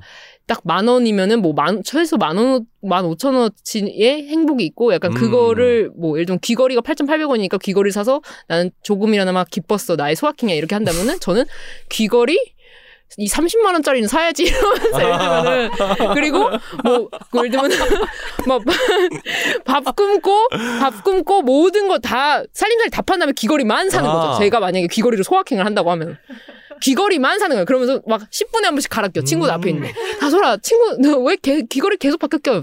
난 귀걸이가 좋으니까. 이러면서. 어, 귀걸이만 내줘야 배가 부르다, 야. 어, 이거. 그러니까 밥 안 먹어? 아니 아니 괜찮아 괜찮아. 이러면서 약간, 약간 그러니까 보통 요즘 귀걸이 가게가 되게 많이 생겼잖아요. 아시죠? 귀걸이만 파는 가게들도 생겼어요. 근데 저는 이제 뭐야 저렇게 깔짝깔짝 싫, 싫어. 그러면서 귀걸이 중에 제일 비싼 게 뭐야? 이러면서 약간 정말 큰 손이야. 너무 부, 부럽고 제가 갖지 못한 걸 너무 많이 가지셔가지고 정말 따르고 싶을 정도입니다. 아유, 멋지십니다. 저희가 방금 8,800원과 30만 원의 이야기를 듣고 한참을 웃었는데 그러면 보이차도 차 중에서는 싼 차가 아니잖아요. 네 그렇죠. 그러니까 마치 난 30만 원짜리 차를 마실 거야라는 느낌으로 보이차를 선택하신 것도 있나요? 그러니까 저희 집에 오면은 이제 친구들이 제가 거지인 줄을 몰라요. 음. 왜냐면 제가 관심 있는 분야에서는 다 좋은 것만을 갖고 있어요. 아하, 그러니까 최상급으로. 그러니까 이거에 관심이 있다 그러면 저는 거기서 뭐 어느 정도 가성비 있는 내 수준에 맞는 그런 걸 사고 만족하는 게 아니라 어 이거 뭐야 여기서 최고 뭐야 걔, 가, 걔 나와 이러면서 너내 거 우리 집 간다 약간 이렇게 되거든요 우리 집 간다. 그러니까 어떻게 어떻게 어떻게. 그러니까 보면 제 형편을 알고 보는 애들은 도대체 너 왜 이러냐고 이렇게 하면 음. 뭐 어때 좋은 거 좋잖아 이러면서 약간 약간 그렇게 되는데 동시에 그래도 어쨌든 제가 뭐 파산을 한다든지 막 빚을 엄청 진다든지 이렇다기보다는 네. 정말 그 순간에 우선순위를 그걸로 바꿔서 어 하기 때문에 그렇게 결과적으로 봤을 때는 제가 잘 살고 있거든요. 네. 근데 뭐 어쨌든 제가 그 북토크를 하면서 질문을 되게 많이 받아요. 네. 보이차가 비싼데 저, 저도 마시고 싶은데 뭐 어떻게 시작하면 되나요? 이렇게 말씀하시는데 보이차가 사실 와인과 같아 되게 비슷한 부분이 많거든요. 오호. 그래서 사실 와인이라는 게 비싼 것들은 진짜 비싸고 맞아요. 뭐 슈퍼에서도 2,500원짜리 진로 와인을 팔기도 네, 하잖아요. 마주왕도 있고. 이게 정말 바- 그 스펙트럼이 다양하잖아요. 그래서 사실 보이차도 정말 생활에서 마실 수 있는 차들은 저렴한 것들이 많아요. 음흠. 근데 이제 저처럼 10년 넘게 마신 사람들은 딱 마셨을 때 이게 몇 년도 차인지 어느 정도 수준인지를 바로 입맛으로 알기 때문에 그럼 못 마실 뿐이죠. 아하. 입맛이 너무 높아져서. 고급화돼서. 네, 그래서 사실 처음 시작하시는 분들한테는 얼마든지 지금 하실 일들이 많고 저는 그 안 마신 입을 오히려 사고 싶을 정도고 아. 그렇기는 한데 저는 늘 드리는 말씀이 아까도 뭐 깔짝깔짝 할 거면 보이차 접근하지 말라고 말씀을 드렸지만 보이차처럼 이제 뭐랄까 저는 약간 그렇게 생각해요. 진짜 귀한 것들은 그만한 자리를 줘야 된다라고 아. 생각을 하거든요. 삶에서 자리를 줘야 되고 금전적으로도 자리를 줘야 된다. 음. 그래서 저는 술, 담배를 전혀 안 하고 네네. 그리고 커피도 안 마셔요. 아. 그런 참 사람이 보이차만 샀을 때 거의 또이또이예요. 아. 무슨 말씀인지 비슷비슷하다. 아시겠죠? 예, 예. 예, 술값도 돈은. 진짜 돈 많이 들고 네네. 그리고 저는 밥도 집에서 다 해 먹잖아요. 네네. 그러니까 다 식비, 뭐 술, 술값, 담배값 이런 거 다 합치면 제 보이차 값이랑 똑같기 때문에 아하. 사실상 라이프 스타일의 우선순위 차이예요. 아. 그러니까 이걸 다 하면서 이것도 하겠다 하면 당연히 비싸죠. 근데 그거 다 버리고 난 그래도 only one 보이차다. 그러면 솔직히 이거는 나쁠 게 없는 그러네. 똑같다. 예, 그렇죠. 설득력 있고 나는 왠지 life 컨설팅 받고 싶은 마음이 또 생기기도 했어요. 네. 정말 말씀 너무 잘하십니다. 아, 감사합니다. 그리고 뭔가 시원시원하시고 네네. 모든 문제를 다 해결해 주실 것 같은 그런 느낌도 들어요. 제가 또 인상적이었던 것 중에 하나가 그 겨울처럼 쌓이는 그리고 두 남녀 이 글들은 3인칭으로 서술됐어요. 아, 네. 1인칭이 아니라 뭔가 모종의 거리두기를 시도한 것도 같은데 이 글들에 대한 이야기 좀 들려주시면 좋겠습니다. 네, 제 저의 얄팍한 거리두기의 시도를 읽어주셔서 정말 감사합니다. 겨울처럼 쌓이는은 제가 그때 당시에 정말 사는 것이 팍팍하고 힘들었어요. 네. 말린 두부처럼 팍팍하고 음. 그랬었는데 그때 당시에 그 사건을 너무너무 어디엔가라도 무겁게 무거운 네네. 거 무거운 거 그대로 털어놓고 싶었는데 그게 말이 되어버리면 제 친구들이 아무리 저를 사랑해도 그 친구들도 삶이라는 게 있고 음. 그런데 나의 이 무거움을 그대로 그네들에게 전달을 했을 때 내 마음이 더 무거워질 것 같은 거예요. 그래서 사실 네. 글로 옮겨 보려고 마음을 먹었는데 이게 내 이야기가 될 시에는 진짜 너무나 제가 처절처절 이렇게 젖은 걸레처럼 음. 철뻑철뻑거릴 것 같은 거예요. 그래서 아, 이 얘기가 내 얘기가 아니라 그냥 어떤 여자애한테 일어난 일이라고 생각하고 써보고 싶다. 음. 그렇다면 이 얘기가 뭔가 좀 더 산뜻해질 것 같다라는 네네. 마음으로 뭔가 내가 이게 나 내가 아닐 때도 이 얘기가 슬플까? 약간 이런 생각을 하면서 네. 얄팍한 거리두기를 해보았었던 것 같습니다. 얄팍하지 않고 저는 어떤 느낌이었냐면 정말 내가 쓰기 힘든 글들은 주어를 3인칭 단수로 바꾸어서 쓰면 약간의 객관성도 확보하면서 당시에 내가 느낀 어떤 감정은 그대로 투영이 되지만 그때의 나와 지금의 난 다른 사람인가라는 것을 계속해서 스스로 인지하면서 글을 전개할 수 있더라고요. 음. 그런 어떤 것이 보여서 어, 나중에 혹시라도 제가 글쓰기 뭐 교육을 하게 될 계기가 생긴다면 뭐 그런 이야기들은 이렇게 써보면 좋을 것 같다라고 그 교본처럼 쓰고 싶은 글이었습니다. 아 정말 감사합니다. 네. 약간 그때 당시에 제가 혼자서 이제 그 공단에 엄청 춥고 이렇게 뭐라고 해야 될까? 되게 누추한 집에서 혼자서 계속 살았었는데 네네. 근데 당시에 저는 정말 며칠 동안을 사람을 안 만나는 일들도 많았고 음. 집이 되게 추웠고 그리고 되게 삶에 낙이라는 게 없었어요. 그랬을 네. 때 이걸 누구라도 본다면 그냥 내가 사는 모습만 봐도 슬프지 않을까? 약간 이런 생각이 들고 내가 어떤 부분에 화가 나는 그 지점이 너무나 너무 별거 아닌 것인데 너무 저를 화나게 하는 음. 그러니까 그게 내가 얼마나 삶이 팍팍하면 그 작은 것이 나를 점화시킬까 하는 생각이 들면서 뭔가 그냥 내가 사는 모습을 그냥 아무도 사실 봐주지 않으니까 그거 그것이 얼마나 슬픈지 그걸 풍경처럼 그려보고 싶 다라는 생각이 음. 들었던 것 같아요. 그래서 결과적으로 이 글을 읽고 그, 그 사람도 나처럼 쌀국수 하나만 잘못 와도 화가 날 수도 있겠다는 걸 이해했으면 좋겠는 그런 그런 마음으로 썼죠.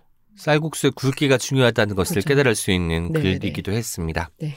2부의 제목이 열혈 우정인의 삶이에요. 네. 여기서 제일 중요한 건 여기 뒤에 헌사에도 나오지만 나의 영원한 우상 김한영 여사께 이 책을 바칩니다라는 구절처럼 김한영 여사님 이야기를 안 할 수가 없을 것 같습니다.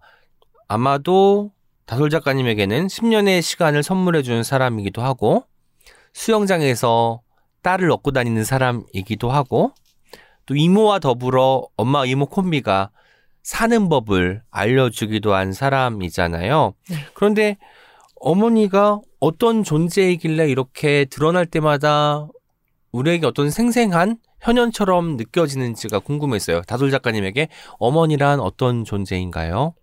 저한테 어머니는 사실 저랑은 너무너무 다른 사람인데, 그래서 사실 이해하기가 너무 힘들지만, 좋아하고 안 좋아하고 미워하고 싫어하고를 떠나서 저한테 그런 사사로운 감정을 매우 초월하는 제 인생에 매우 중요한 존재라고 생각이 들었거든요. 그렇기 때문에 사실 제, 숙, 제 가장 큰 숙제가 죽을 때까지 그냥 이 사람을 계속 이해해야 하는 네네. 시도를 끊없이 하는 것. 음. 이라고 생각이 드는데 그 제가 어떤 제 삶의 어떤 장면을 이해하고 싶을 때도 글을 쓰기 때문에 당연히 그런 고로 엄마를 이해하고 싶기 때문에 글을 많이 썼던 것 같아요. 네네.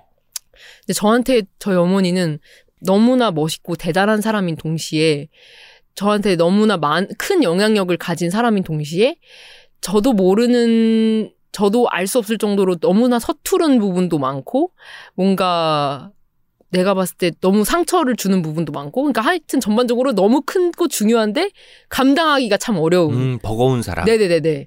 그러니까 어 이해하기도 어렵고 근데 정말 무시할 수 없을 정도로 너무나 어떤 때는 너무나 눈부시게 대단하고 네. 동시에 너무나 서투르고 바보 같고 음. 그러니까 이 모든 것이 저한테는 그냥 그냥 어떻게 그냥 모른 척 넘어갈 수가 없는 그냥 존재인 거예요 제 음. 삶에서 그래서 그 사람이 저에게 가르쳐 준 빛나는 것들과 그 사람이 저한테 준 상처나 이 모든 것을 제가 뭐랄까 어떻게든지 저 안에서 소화하려고 계속 시도할 수밖에 없는 네. 그런 그런 게 글로 많이 쓰인 것 같아요.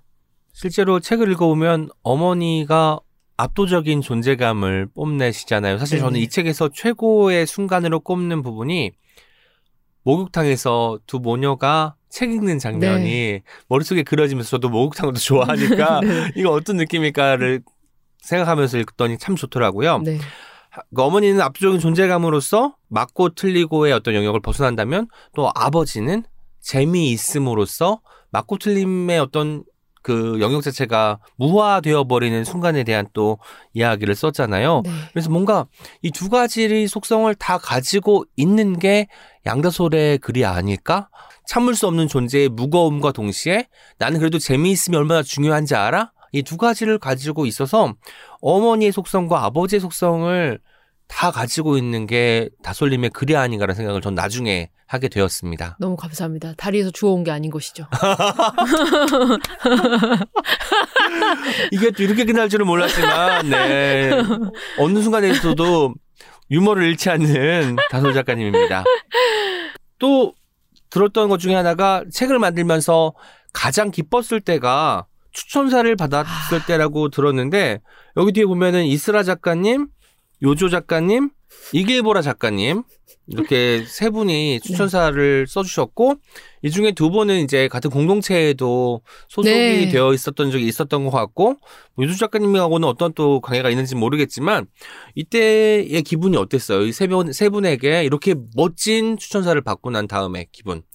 아, 저는 추천사라는 게 보통은 이제 잘 모르시는 분들에게도 부탁을 하는 걸로 알고 있는데요. 네. 의뢰를 해서 어허. 이제 부탁을 하는 걸로 알고 있는데 저는 정말 친구들한테 부탁을 하게 됐어요. 근데 음. 공교롭게도 그 세 분이 다 너무나 멋진 어 분들이고 그래서 약간 아 원래 이렇게 아는 사람한테 부탁을 하는 것이 추천사인가 하는 생각을 어, 해- 했는데 근데 저는 사실 이제 어 뭐 제가 하자고 한 게 아니라 이제 편집자님들이 이제 어이 그 친한 친구분 중에 이분들 너무 좋으니까 이분들께 부탁할게요 그랬는데 당연히 해주시겠죠 이러면서 친구니까 당연히 해주시겠죠 약간 편집자님이 그렇게 물어보셔서 네네. 바빠서 안 해줄 수도 있을걸요 이러면서 제가 네. 뭐아뭐뭐 해주게 되면 해주는 거지만 꼭 해줄까요 이러면서 되게 아, 반신반의 하셨군요. 예, 예, 예. 왜냐면 바쁘면 또 안 해줄 수 있잖아요. 다들 너무나 바쁘신 분들이기 네. 때문에. 근데 딱 받았을 때 제가 사실 이 책을 만드는 게 어, 너무나 많은 책들이 나오고 있고 너무나 많은 이야기들이 나오고 있, 기 때문에 저는 사실 제 책 특별히 그렇게 막 뭔가 대단한 뭐게 없다고 생각을 했거든요. 네. 그래서 약간 호수에 돌 하나 던지는 마음으로 돌 던지면 약간 그냥 파장이 일어나고 끝이잖아요. 네. 아무도 그 돌 그돌 다시 찾을 수도 없고 그냥 모두가 다 던질 수 있는 게 네네네. 돌이고 그렇잖아요. 그래서 그냥 아 그냥 던지는 마음으로 더 던졌는데 근데 이제 왜 그러시죠? 아니 그러니까 호수에 돌을 던졌는데 돌이 너무 커서 해수면이 상승했어.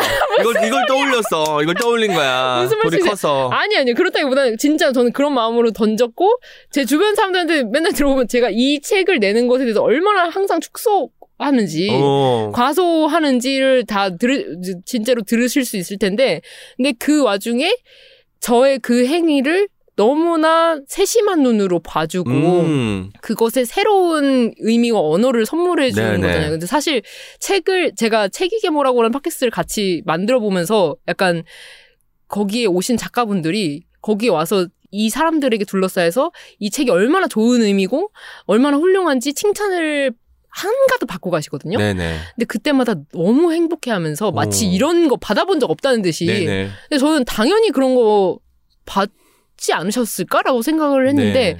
사실은 내가 이렇게 이렇게 이런 걸 했어요라고 하고 이거에 대해서 정말 명확하게 칭찬을 받는 게 작가에게는 가장 큰 기쁨인 네네. 거잖아요. 사실 그거를 위해서 쓰는 거기도 하고 가장 명확하고 뭐, 어 뭐랄까 정확한 칭찬을 받 기 위해서 세심하고 정확한 칭찬을 받기 위해서 사실 이 모든 걸 하고 있는 게 아닌가 하는 생각이 들거든요. 네. 많은 분들이. 근데 그걸 정말 그 이 세 분이 해주셨다는 음. 생각이 들어가지고 저는 받자마자 아 이걸로 됐구나 나는 이 책 낸 건 이걸로 됐다 이 이야기를 들은 것만으로도 나는 됐다 그런 생각이 많이 들었고 들었었던 것 같아요. 책 이게 뭐라고에 출연한 작가님들이 그런 어떤 기쁨을 안고 돌아간다고 했는데 지금 책이라고 진행 상황을 봐서는 네네. 다솔 작가님도 그런 기쁨을 안고 돌아갈 수 있을 것 같나요? 그럼요. 네, 정말 좀 표정 관리 안 되는 것 또한 일종 연기의 일종이라고 생각을 하도록 하겠습니다. 제가 칭찬을 잘 안 믿기 때문에 정말 죄송합니다. 근데 여기 여기 있는 그 칭찬들 너무 글로 그 거의 칭찬을 때리다시피 음, 줘가지고 네. 사실 이 책에는 사람들이 많이 등장을 하죠. 네. 그런데 그 사람들 사이에서 나를 일으켜 세우는 이야기가 한가득하다는 생각이 들었고, 결국은 우리가 누군가와 함께 있어도 결국 집에 돌아와서 잠을 청할 때는 혼자의 상태이잖아요. 그래서 혼자, 혼자의 상태를 외로운 상태가 아니라 나 스스로에게 끌어당기는 순간들이 가득한 책으로 저는 읽었습니다. 그래서 혼자인 사람도 함께인 사람도 읽으면 누구에게나 과거의 어떤 순간이 소환되면서 저는 이런 식의 위로가 너무 좋아요. 나도 힘들어가 아니라 나 근데 이런데 그냥 괜찮다? 그리고 나는 당장 나가서 뭐 사 먹을 거다? 쌀국수 하나 잘못 왔는데 화가 나서 간 적 있다? 이런 이야기들. 그러니까 누군가에게는 그게 뭐 하는데 나한테 정말 중요한 이야기. 이런 이야기들이 더 많이 알려질 필요가 있다고 생각을 하고 그 이야기의 중심에 양다솔의 가난해지지 않는 마음이 있다고 생각을 합니다. 너무 감사합니다. 오늘 책 이게 뭐라고 왔다가 간 작가님들만큼 행복하실지 모르겠지만 저도 많이 애를 쓰고 있다는 걸 알아주시면 좋겠습니다. 아니 저는 아까 그 제 소개를 보고 너무 깜짝 놀랐어요. 그거는 진짜 사랑과 통찰력과 이 필력 세 개가 모두 있어야만 가능한 정말 네. 감사합니다. 많은 사람들이 가난해지지 않는 마음을 갖고 싶어 할 것 같아요. 네. 그러기 위해서는 저는 일종의 루틴 같은 것도 내가 만들 필요가 있고, 뭐 훈련까지는 아니지만, 뭐 하나라도 잡고 할 필요가 있다는 생각이 드는데, 팁 하나만 주실 수 있을까요? 저는 그 많은 분들이 더 무용한 것들을 사랑했으면 좋겠어요. 시 같은 것. 진짜 그렇죠. 네. 네, 그러니까 막 이거를 지금 읽어서 뭐해? 이거를 음. 지금 해서 뭐해? 이게 도대체 무슨 의미야? 이게 아, 제일 재밌어요. 음, 그런 맞아요. 것들이 제일 재밌고 거기 조금이라도 이득이 들어가기 시작하면은 재미가 없어지거든요. 그래서 저는 무조건 무용 무용한데 너무 내가 무용한데 동시에 내가 이거에 어, 정성을 쏟는 게 하나도 아깝지 않은 네. 것들을 그런 것들이 사실 인생을 만드는 것 같아요. 이득은 사실 어, 이득이 되는 것들은 사실 어떻게든 바뀔 수 있고 음, 뭐 직업도 바꿀 수 있고 뭐도 뭐 할 수 있는데 근데 진짜로 내가 이건 아무런 득이 없는데 나는 이걸 너무 하고 싶고 너무 재밌고 계속 여기에 막 뭘 쏟고 싶어. 이런 것들은 사실 정말 어떻게 정말 찾아서 네. 자기 옆에 계속 둬야만 하거든요. 그래서 약간 저는 그런 것들이 많을수록 그냥 삶이 너무 즐겁고 계속 힘을 얻는다고 생각해서 음. 저는 그런 것들을 찾으면은 그냥 무조건 제 인생이 박아버려요. 그래서 사람도 그렇고 그이 사람이 너무 좋다 그러면 인생 박아버리고 음. 그리고 뭐 다도도 사실 그런 식으로 해서 박아서 지금 네. 15년째 박혀 있고 네네. 그리고 뭐뭐 그냥 스탠드업 코미디도 사실 엄청 무용해요. 우리가 뭐 그렇게 해가지고 뭐 넷플릭스 쇼에 갈 거예요, 뭐 할 거예요. 아무 의미가 없죠. 지금 네네. 뭐 만나서 진짜 정말 시간 죽이기를 하는 건데 너무 재밌는 거예요. 네. 사람들이 되게 뭐랄까 그 진짜 득이 되냐 아니냐 이런 수지 타산을 엄청 따지는데 저도 이- 뭐 득의 관점에서 봤을 때는 엄청 깐깐하게 수지 타산 다 따지거든요. 네. 이거 얼마고 그럼 나는 어. 어. 느 정도만 할 거고 약간 이렇게 하는데 어. 오히려 아무것도 받지 못하는 일에는 제 마음이 완전히 열려버려요. 그래서 저는 약간 그 제 전통들이 되게 많고 그 전통들을 되게 사랑하는데 뭐 예를 들면은 여름에는 꼭 바지를 심, 심어서 바질 페스토를 직접 꼭 해먹는다든가 아. 봄에는 꼭 봉숭아 심어서 봉숭아물 꼭 드린다던가 음. 아니면은 뭐 가을쯤엔 제 친구들이랑 다 같이 꼭 단식을 한다던가 그리고 뭐 겨울에는 뭘 만들어 먹는다든가 등등 되게 쓸데없는 그런 그러나 동시에 내가 아 내가 이 시기를 또 맞이하고 있구나. 음. 또 여름이 왔구나. 또 봄이 왔구나. 또 나한테 또 이게 또 찾아왔구나. 약간 이런 것들을 느낄 수 있는 것들을 계속 만들어요. 근데 그게 처음에는 되게 어 난 왜 이런 거에만 관심이 있지? 음. 도대체 나는 앞으로 뭐 하고 먹고 살지나, 뭐 앞으로 진로나, 앞으로 뭐 이렇게 뭔가 계획 같은 거나 야망이나 이런 거에 좀 머리를 썼으면 좋겠는데, 저는 계속 무용한 거에만, 무용한 것들만 사랑하는 거예요. 네, 네. 너무 그런 것들만 열심히 하고. 오. 그런 것들 보면서 전 되게 저에 대한 무력감이나 자조도 되게 많이 하거든요. 음. 근데 나중에 보니까 사람들이 어떻게 그렇게 재밌게 사냐고 물어봐요. 그래서 아니 저는 재밌게 산다보다는 그냥 바보라서 이렇게 사는 것 같은데 오히려 그냥 저는 오히려 막 자기 먹을 거 차려 먹지 못하고 막뭐 음. 자기 뭐 집에서 쉬는 날에 할 거 아무것도 없고 이렇지만 그래도 자기 커리어 있고 돈 잘 벌고 이런 사람이 전 더 멋있어 보일 때도 많아요. 네네. 어쨌든 저 사람은 먹고 살 거 아니에요. 근데 저는 곧 먹고 못 살 것 같거든요. 그러니까 막 그런데 저는 막 그 와중에도 막 내가 좋아 입고 싶은 옷이 있고 막 음. 내가 먹고 싶은 음식이 있어서 막, 막 밖에 나가서 장 보고 와가지고 미친 듯이 네. 요리해서 막 먹고 그 모습이 되게 되게 억척스러워 보일 때가 많아요.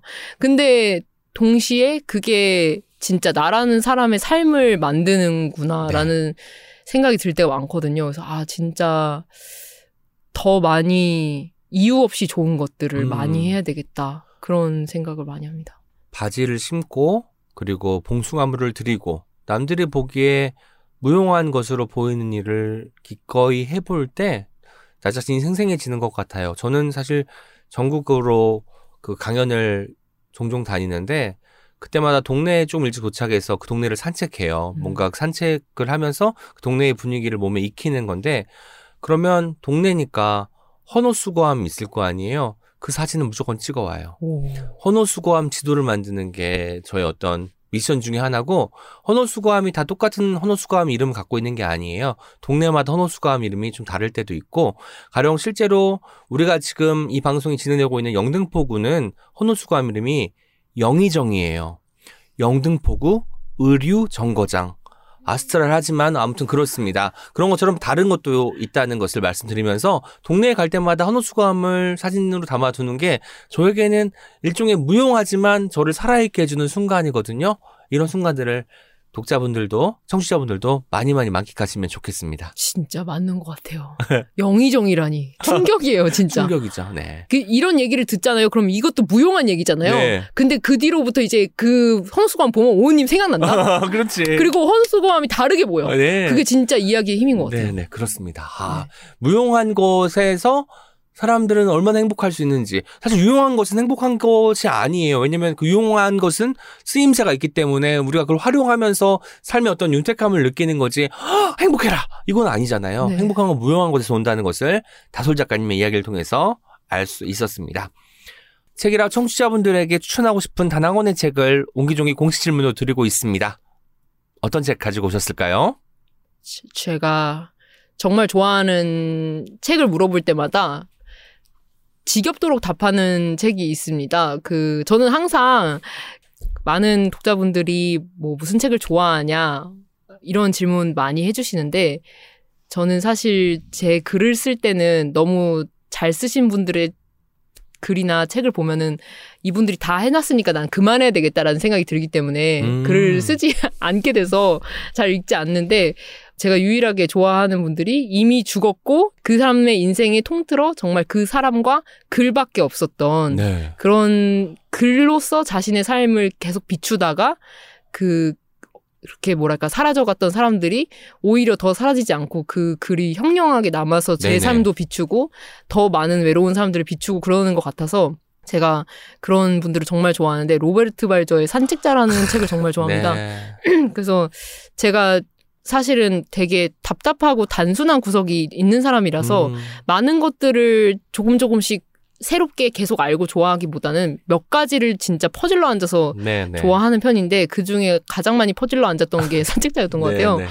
그래서 그 사람의 그 작고 짧고 길기도 한 기쁘기도 슬프기도 한 글들이 저를 항상 마치 누구도 읽을 거라고 생각하지 않고 그리고 또 동시에 누구나 다 읽어줬으면 하는 글들이 저로 하여금 나는 그래서 뭘 어떻게 쓰고 싶을까 네, 이렇게 생각하게 해주는 글인 것 같아서 저는 로베르트 발저의 산책자를 정말 추천하고 싶습니다. 정지준도 작가님이 나오셨을 때도 산책자 이야기를 좀 했는데 로베르트 발저의 산책자 저도 아주 아주 좋아하는 책입니다. 많은 독자분들 읽으셨으면 좋겠고요. 오늘 책이라도 오늘 옹기종기 녹음 어떠셨나요? 너무 즐거웠습니다. 네. 갑자기 패남 미소라고 하죠. 예, 얼굴에 만연하고 있습니다. 아유, 아유, 제가 정말 그 뭐라고 해야 될까. 너무 너무 영광, 영광입니다. 진짜로. 왜 갑자기 또 갑자기 정색하시면서 영광이라고 그래. 진짜 영광이에요. 진짜 영광입니다. 아유, 전 저야말로 다솔 작가님 이야기 듣는데 어쩜 이렇게 말씀을 재밌게 하지? 빨려 들어가는 듯 들었던 것 같습니다. 시간이 이렇게 흘렀는지도 몰랐어요. 네. 마지막으로 청취자분들께 인사 말씀 부탁드릴게요. 가난해지지 않는 마음 잘 부탁드립니다. 제가 앞으로도 글을 쓸지 말지 이 책의 성패에 네, 성패에 달려 있습니다. 근데 사실 제 어, 목표는 앞으로 글쓰기 소상공인이 되는 건데요. 오호. 글쓰기로 먹고 사는 작은 가게처럼 왜 세상에 프랜차이즈도 있고 큰 가게도 있고 네. 예쁜 가게도 있고 세련된 가게도 많은데 저는 골목 어딘가에 있는 오- 있는 조그마한 가게처럼 그렇게 글쓰기 소상공인으로 한번 살아볼까 생각하고 있는데요. 여러분이 저의 그런 어, 행보와 마음과 이 책을 응원해 주셨으면 좋겠습니다. 그리고 그 조그만 가게에 들어가면 보이차를 드실 수도 있습니다. 괜찮아요? 아, 예, 드리겠습니다. 예, 예, 예. 오늘 함께 해주셔서 다시 한번 감사합니다, 작가님. 너무 감사합니다. Check it out, check it out, check it out, check it out, check it out, check it out, check it out, check. Check it out, check it out, check it out, check it out, check it out, check it out, check it out, check it out, check it out. 사람 일은 모르는 것이다. 한 가지 확실한 것은 내가 굉장히 이상한 사람이라는 사실이다. 양다솔 작가님의 말인데요. 자신을 굉장히 이상한 사람이라고 말하는 데에 도달한 어떤 경지를 오늘 엿볼 수 있었던 것 같습니다. 비관과 자조, 거기에서부터 뿜어져 나오는 용기와 활기. 양다솔 작가님의 엄청난 매력을 청취자 여러분들도 한껏 느끼셨겠죠? 이제 여러분의 목소리를 하나하나 들어보는 댓글 소개 시간입니다. 오늘도 프랑스와 엄님과 켈리님 함께 합니다. 안녕하세요. 안녕하세요. 켈리입니다. 네, 안녕하세요. 프랑스어 엄입니다. 지난 김태균 작가님 편 때 오셔서 저희가 그분 목소리에 다들 너무 깜짝 놀랐잖아요. 사실 상황극이나 어. 이런 거 하실 때 네. 뭔가 저음에서 고음까지 다 소화하시니까 실제로 김태균님의 목소리가 그렇게 저음인 줄은 그쵸. 몰랐거든요. 네. 그리고 전달력도 진짜 좋고. 네네. 딕션. 네. 어. 영- 소리도 진짜 봤는데 크고. 영상도 봤는데 카메라도 이제 충분히 보시면서 이렇게 하는 거 보니까 연륜 같은 게막 음. 느껴지면서 아 네. 뭔가 방송인의 어떤 맞아, 맞아. 자세 같은 것들이 한껏 묻어나오는 음. 방송이 아니었나라는 생각이 들었습니다.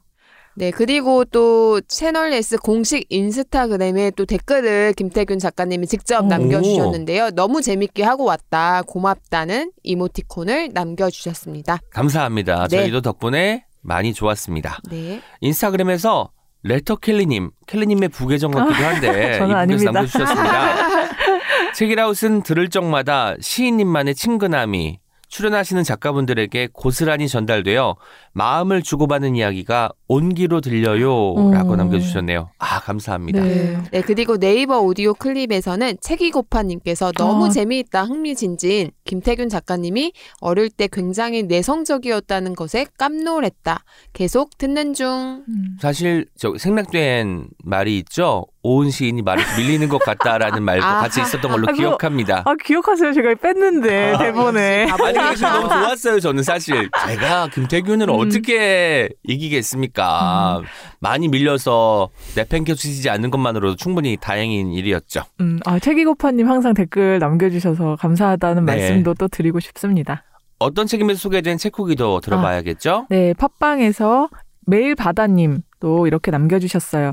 팟빵 알림이 사랑하는 사람과 크 라고 제 핸드폰에 표시돼서 음? 크리스마스에 함께 보내면 좋을 책인가? 아, 벌써 크리스마스 준비를? 아, 근데 어, 이런 주제 안 하실 것 같은데 하고 들어왔더니 아, 편견 죄송합니다. 크게 싸웠을 때였군요. 이번 회차는 소개해 주신 책들이 유난히 주제와 더 가깝게 붙어 있네요.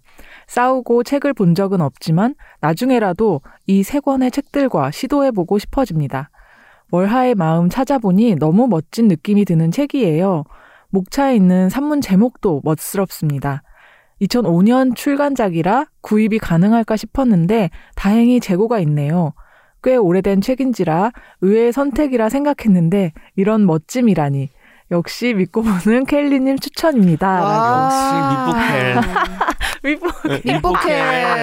믿고 보는 켈리. 아, 근데 이번에 유독 후기에 월화의 마음이 어, 네. 많이 등장했던 것 같아요. 음. 사실 그 짧은 시간에 책을 소개하는데 듣는 사람으로 하여금 아, 이 책 뭔지 너무 궁금하다, 사고 맞아요. 싶다라는 마음을 동하게 하는 건 음. 정말 특별한 재능인데 켈리님에게 그런 재능이 있다는 걸 저희는 알고 있고 네. 청취자분들도 많이 판단해 주시는 것 아이고, 같습니다. 감사합니다. 아프리카 하늘생님께서 남겨주셨어요. 김원미 작가님 책 소개를 듣던 중 얼마 전 한 대선 후보가 방명록에 남긴 글의 맞춤법으로 시끄러웠던 일이 생각났습니다. 맞춤법은 틀릴 수 있지만 거기에 따라붙은 논란과 그에 따른 변명들이 제 눈에는 우습지도 않은 코미디로 비춰져 음. 보였습니다. 정치는 변형된 전쟁이라고들 하던데 우리 삶과도 직결되는 이 전쟁이 부디 현명하게 끝나기를. 음. 아 그리고 켈리님 구간이어도 이렇게 좋은 책은 자주자주 소개해 주세요. 신간은 워낙 여기저기에 정보들이 많이 뜨는데 이런 숨겨진 멋진 책을 소개해 주시니까 정말 보물을 찾아낸 것 같은 기분이 들고 채구라는 광부 본연의 자세로 돌아가는 것 아. 같습니다. 아, 아, 와 너무 감사드려. 너무 행복하네요. 네. 어, 최구라는 가- 광부. 본연의 자세. 네. 아프리카 하늘색님은 이 댓글 읽을 때마다 닉네임 너무 멋있는 것 맞아요, 같아요. 그러니까요. 네. 아프리카 가서 하늘 한번 올려다보고 싶은 마음이 들기도 하고 네. 이 하늘색 아프리카 하늘색만큼 매번 너무 마음을 다해서 댓글 남겨주시는 게 느껴져서 정말 정말 감사하다는 말씀도 맞아요. 덧붙이고 싶네요. 네. 그리고 인스타그램에서는 프롬 현지님께서 정현주 작가님의 책을 읽고 처음으로 김양한, 김환기 선생님들을 알게 되었다. 음. 두 분의 단단한 사랑 이야기에 감동받았고 에세이가 있다는 걸 알았었다. 그런데 지난주 책이라웃에서 켈리님이 김양한 선생님의 월화의 마음을 소개하는 걸 듣고 더 이상 이 책을 미루지 말아야겠다고 생각하고 책을 주문했다. 켈리님, 제가 잠시 잊고 있었던 책을 추천해 주셔서 고맙습니다. 어, 팔았다, 팔았다. 아, 많이 아, 파셨어요. 진짜. 증수할 것 같아. 심지어 그 책이 출판한 출판사가 환기미술관이거든요. 네네. 그래서 더 좋은 것 같아요. 그러니까 네. 김환기의 삶도 같이 음. 돌아다 보면서 김양한 선생님의 삶까지 또 네. 아우를 수 있으니까 얼마나 좋습니까? 네, 맞아요. 제가 바빠서 그 판매 수량 헐. 체크 볼 수 있거든요. 네, 오늘 네. 녹음 끝나고 월화의 마음 한번 검색해서 네. 몇건 팔렸는지 한번 S24 검색해 보겠습니다. 네. 트위터에서는 헬님께서 혼탁한 감정 정리하고 듣는 책이라웃. 나 자신과 싸우다가 듣는 사랑하는 사람과 크게 싸웠을 때 편. 으악! 근데 이 편 너무 좋다. 공감력, 사랑력 맥스인 분들의 대화는 사랑이야. 와. 싸울 때마다 투명해진다. 상처받고 응시하고 꿈꾼다. 사는 일이 만족스러운 사람은 굳이 탐구하지 않을 것이다. 생산적인 싸움이 진짜 어려운 것 같음. 책 읽고 나도 배워야지. 와, 와. 어, 너무 이 댓글 읽고 감동했어요. 저 헬님. 너무 좋죠. 음, 네, 헬- 공감력, 음. 사랑력, max인 분들의 음. 대화는 사랑이야. 아, 이 편 너무 좋다고 하셨는데 이 음. 댓글 너무 좋네요. 어, 댓글 어, 너무. 좋아요. 네, 감사합니다. 숨누님께서는 책읽아웃에서 오라의 마음 추천 듣고 나니까 김환기 미술관 오. 꼭꼭 가봐야지 싶고 김환기 책까지 세트로 장바구니에 넣어둠 음, 이러셨습니다. 네. 확실히 그때 같이 소개를 또 했고 판형 자체도 비슷하게 맞아요. 나왔잖아요. 아마 같이 읽으시면 참 세트로. 좋을 것 같습니다. 네이버 블로그에서는 SJ님께서 길게 남겨주셨어요. 주말 아침에 꼭 챙겨 듣는 팟캐스트가 있다. 아이 밥을 차릴 때, 치울 때, 청소하거나 빨래 갤 때 주로 듣는데 에피소드가 매주 업데이트되기 때문에 늘 주말을 이것과 시작하는 느낌이다. 대부분의 콘텐츠 제작자들이 유튜브로 거처를 옮겼음에도 꿋꿋이 라디오 기반의 프로그램을 만드는 제작팀에게 고맙다. 글이 아닌 목소리로 전달되는 작가의 생각은 우리가 수다를 나누는 친구 사이인 것 같다는 느낌을 주기도 한다. 실제로 요즘 급부상하는 여성 작가들에다 내 또래 또는 내 바로 위 선배격인 사람들이 나오는 비중이 높다. 나는 그들의 이야기를 좋아한다. 음. 와, 어, 되게 벅찬 네. 느낌이 드네요. 라디오 기반의 프로그램을 만들어주는 음. 제작팀에게 고맙다는 말씀도 너무 좋았고요. 보는 것도 중요하겠지만 여전히 듣는 것이 얼마나 가치가 있는지를 느낄 수 있는 댓글이기도 한 것 같습니다. 맞아요. 앞으로도 집안일 할 때 책이라도 함께 해주시면 감사하겠습니다. 지금까지 옹기처럼 소박하지만 종기처럼 난데없이 등장하기도 하는 오은과 함께한 오은의 옹기종기였습니다. 내일 어떤 책임에서 또 만나요. 안녕. Check it out, check it out, check it out, check it out, check it out, check it out, check it out, check. Check it out, check it out, check it out, check it out, check it out, check it out, check it out, check it out, check it out.